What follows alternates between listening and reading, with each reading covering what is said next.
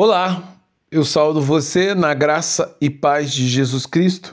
Eu sou o pastor Antônio Marcos, sou pastor da Igreja Batista em Pinheiral. E hoje, pela bondade e a misericórdia do Senhor, eu quero compartilhar com você a palavra de Deus, na esperança de que essa palavra fortaleça a sua fé e leve você a compreender aquilo que Deus deseja para a sua vida. Por isso, Hoje eu quero refletir com você na devocional Apóstolo Paulo, Vida e Obra, no título A Despedida de Paulo em Mileto, parte 2. Um texto que se encontra em Atos, capítulo 20, versos 22 ao 24, que diz: E agora, impelido pelo Espírito, vou para Jerusalém, não sabendo o que ali há de acontecer é certo o que o Espírito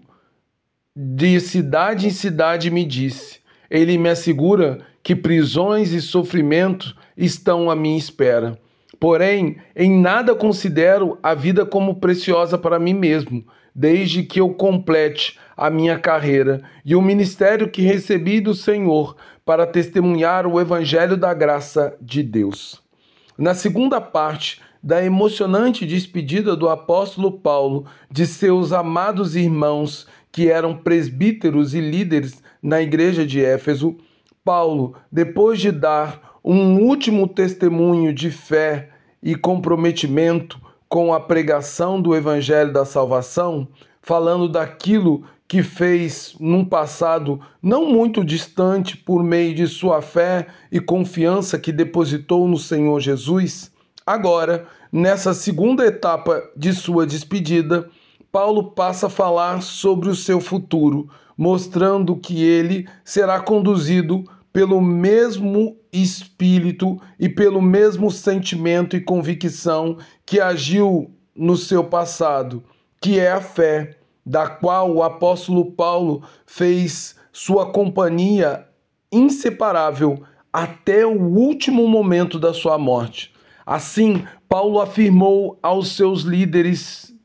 que estava sendo impelido pelo Espírito a ir para Jerusalém, lugar onde certamente sua vida correria um sério perigo, mas para o apóstolo, sua vida neste mundo não tinha tanto valor comparado com sua ardente expectativa de entrar no reino dos céus para enfim ele disputar, desfrutar eternamente da presença daquele que é o seu Senhor e Salvador. Porém, Paulo, na sua limitação humana, confessa que não tem total conhecimento daquilo que lhe irá acontecer, senão aquilo que o Espírito já lhe assegurara, que de cidade em cidade Prisão, prisão e sofrimento estavam à sua espera,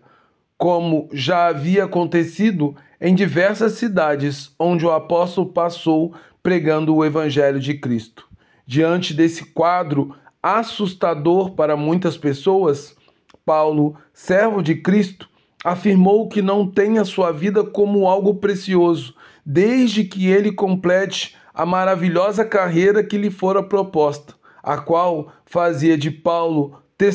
fazia Paulo testemunhar acerca do evangelho da graça, seja através das palavras, no ensino e na pregação da boa palavra de Deus, como também pela sua forma de viver, onde ele, como todo cristão, deveria refletir a imagem de seu próprio Senhor e Salvador Jesus Cristo, através de todas as suas ações. Logo, através dessa emocionante narrativa, somos levados a perceber que o Espírito Santo era a mola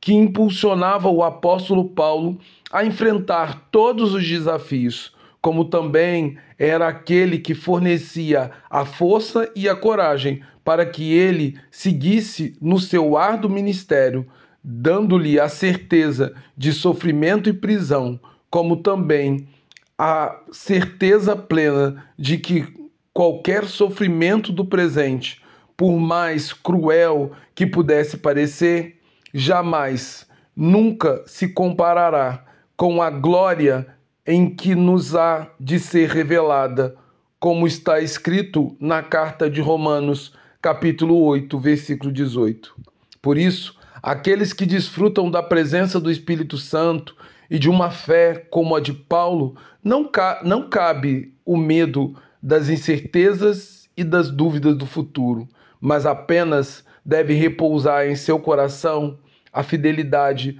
das promessas de Deus para a sua vida, quer seja no presente ou quer seja no futuro. Portanto, a minha oração é que tenhamos a mesma coragem do apóstolo Paulo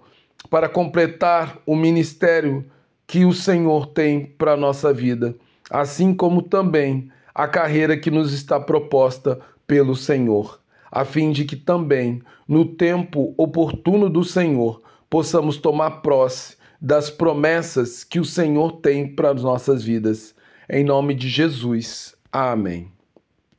Agora, que o amor de Deus Pai, que a graça do Deus Filho e que o poder do Espírito repouse em nós, de maneira que Cristo seja visto através da nossa vida, quer na nossa pregação do Evangelho, quer no nosso testemunho diário. Em nome de Jesus. Amém.